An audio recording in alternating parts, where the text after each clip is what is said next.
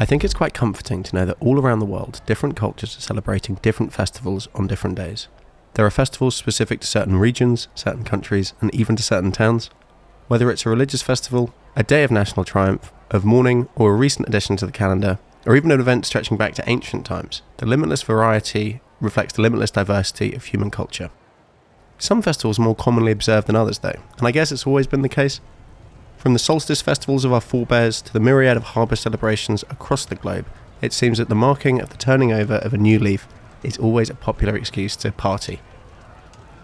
And no festival seems more popular than New Year's Eve. It's time for celebration, getting a bit too drunk, fireworks, staying up to the break of dawn, self reflection, making resolutions, embarking on new ventures, and, for the French, it's the day you set vehicles on fire.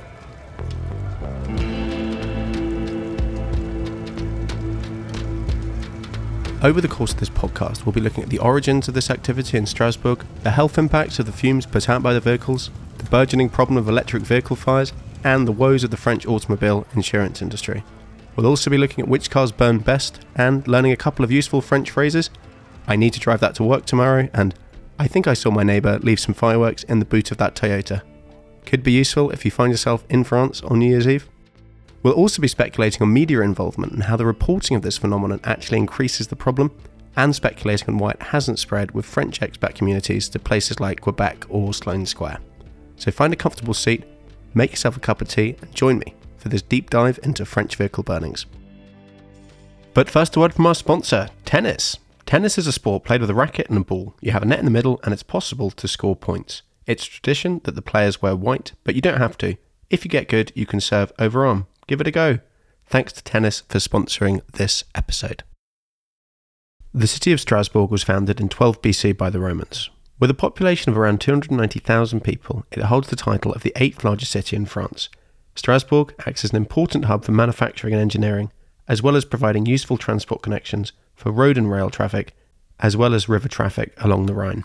It's not clear when in 12 BC the Romans founded the camp that would later grow into the city, but it was exactly 2,000 years later, in 1988, that the first cars were set alight in the Meinau region of the city.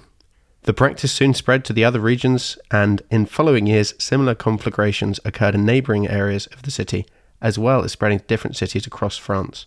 It's been argued that media coverage and the presence of cameras and reporters has contributed to both the spread and the total amount of burnt cars. A degree of rivalry and the ease of comparing scores has led to inter neighbourhood competition. In fact, as a result of this, the Ministry of the Interior stopped publishing the results in 2011 and 2012, but this doesn't seem to have dampened the figures. The practice has also been spreading to other public holidays, and now events such as Halloween, Bastille Day, and Fête de la Musique all see vehicles satellite. Another large instigator of match on vehicle violence is sporting events, particularly those involving the Fennecs, Algeria's national team. One of the more diverse cities in modern France, Strasbourg has a large population of Turkish and North African immigrants, the majority of which live in poor high rise estates. The majority of the burnings take place in regions with high immigrant populations, but sociologists such as Michael Wieviorka don't draw a link between car burning and high unemployment or racist tensions. To quote Mr. Wieviorka, this is first and foremost playful. It is technically very easy to set a car on fire then run away. Furthermore, it is not risky from a police standpoint for youngsters. Fateh Bujalida, the president of a local youth group, echoes this theory, suggesting that the main culprits are 14 to 16 year old children. Quoting Fateh, they can be nice during the day, but as soon as night falls, they set alight to vehicles for no apparent motive. The local council put aside £400,000, and that number's probably higher in other currencies, for pop concerts, discos, and other entertainment in an attempt to lure the miscreants away from the cars, unsuccessfully, despite reported high attendance. Petrol stations also attempt to stop the practice by restricting fuel sales on the evening of December the 31st, but again, it seems the arsonists are either stocking up beforehand or have access to other accelerants, because this doesn't seem to have quelled the fires. Not everyone believes the fires are lit apolitically, however. Jerome Fourquet, a member of the French political centre left think tank Fondation Jean Jaurès, makes the point that the arson of public or private property has become wound up in the French conception of public protest, alongside their classic barricades and mass strikes. The fact that so many previous protests have been featured in news coverage, alongside imagery of burnt out vehicles, might put the idea that burning cars is a way to protest in the mind of future protesters. Some French musicians also seem to back up the fires as protest argument. Here's a clip from Sniper's 2001 album Du Rire aux Larmes. Car de nos jours, sert à rien de gueuler, de parler à des murs. À croire que le seul moyen de se faire entendre est de brûler des voitures. Un putain, système haineux, cramé. Mais après tout, ça avance pas. Et je sais que ça les arrange si on se bouffe entre nous. Soi-disant démocratie. aux yeux de- For the non French speakers, that verse translates as Because nowadays there's no point yelling, talking to walls, we believe the only way to be heard is to burn cars. Whether you think the cars are burnt to send a political message or as a fun distraction on New Year's Eve, it's interesting how it seems to remain a uniquely French affliction. I'm personally quite surprised it hasn't spread to similarly dispossessed communities in Belgium and Germany, but perhaps an aspect of Jerome's argument that the burnings are wound up in a specifically French form of protest holds water. Another water muddying peripheral issue is the fact that, according to the French Federation of Insurance Companies, around a fifth of these fires are actually insurance scam attempts. It's a simple formula have the car insured above its value, make sure the car is insured for fire damage, and then set the car alight yourself on New Year's Eve, blame local kids for the mischief, and collect the check from the insurance company. The fines for such behaviour are rather severe, and actually, you can get up to five years in prison or pay a 375,000 euro fine. But the risk of getting caught is also quite slim, so people are obviously still going to do it. To get a French perspective on the issue, I went out and asked a man with the tricolour both painted on his face and draped around his shoulders for his opinion. So let's listen to that now. I'm just going to set the scene. This uh, this is in the aftermath of France knocking England out of the World Cup, and there's a little bit of copyrighted audio playing in the background. But I have a Frenchman here who's kind enough to uh, give a little elucidation on why the, the vehicles are alight on Bastille Day on New Year's Eve. Because it's a tradition. It- Unfortunately, it's a tradition. You know, you have some people, but uh, I mean, it's like I guess it's the same in some area in the UK where you have people that are, uh, let's say, uh, the poor area of France.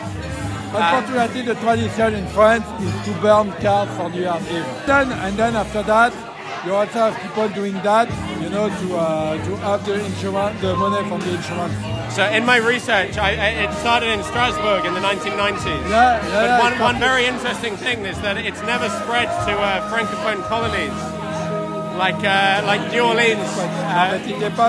But, but it depends. On the on the cities. I think it's fine in some suburb, but only in the suburb. Uh, unfortunately, you know, you have a lot of people having some difficulties. They have for- financial uh, economic difficulties. hardships. And uh, yeah, hardships, and it's like, I mean, they don't have anything to do, so it's not a good idea. But uh, I have to agree with his diagnosis. An unfortunate tradition, but not one I see ending anytime soon. At this point, you might be wondering what's left to cover, but there's one very important shift in our car buying habits that looks set to cause real problems for the Banlieues. As more and more of us move to electric cars, the demands on the firefighters and the risks to health from the fires become significantly worse. Here are a few facts about the differences between conventional vehicle fires and electric car fires. First off, we have the heat. Whilst a conventional car burns at around 800 Celsius, an electric car fire can reach temperatures of over 2,700 degrees. Obviously, this increases the risk to firemen and nearby property, and can even cause chain reactions if a series of vehicles are parked bumper to bumper on a residential street. The harmful residue left behind in the aftermath of a vehicle fire is also more abundant and dangerous when it comes to the electric vehicles, and if the perpetrators are out to cause mayhem, it may be that electric vehicles become a priority target.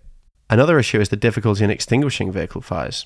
Once the firefighters are on the scene, a regular car takes around 5 minutes and 500 to 750 gallons of water to extinguish. An electric vehicle, however, can burn for over 2 hours, whilst the firefighters are there on scene actively trying to put the fire out and needs between 2,500 and 25,000 gallons of water to extinguish. Apparently, firefighters now have to be given accurate schematics on where certain components are in the electric vehicles to fight the fires effectively, and in some cases, the electric vehicles can reignite themselves hours, days, or even weeks after the initial fire is extinguished if their damaged lithium cells come back into contact with oxygen as the debris is cleared up. If we call a conventional vehicle fire a 6 out of 10 on the chaos scale, an electric vehicle fire is a definite 9. During an electric vehicle fire, over 100 organic chemicals are generated, including some incredibly toxic gases, such as carbon monoxide and hydrogen cyanide, both of which are fatal to humans. I'm not saying conventional vehicles are scented candles, but I do know which type of car I'd rather be downwind of once torched.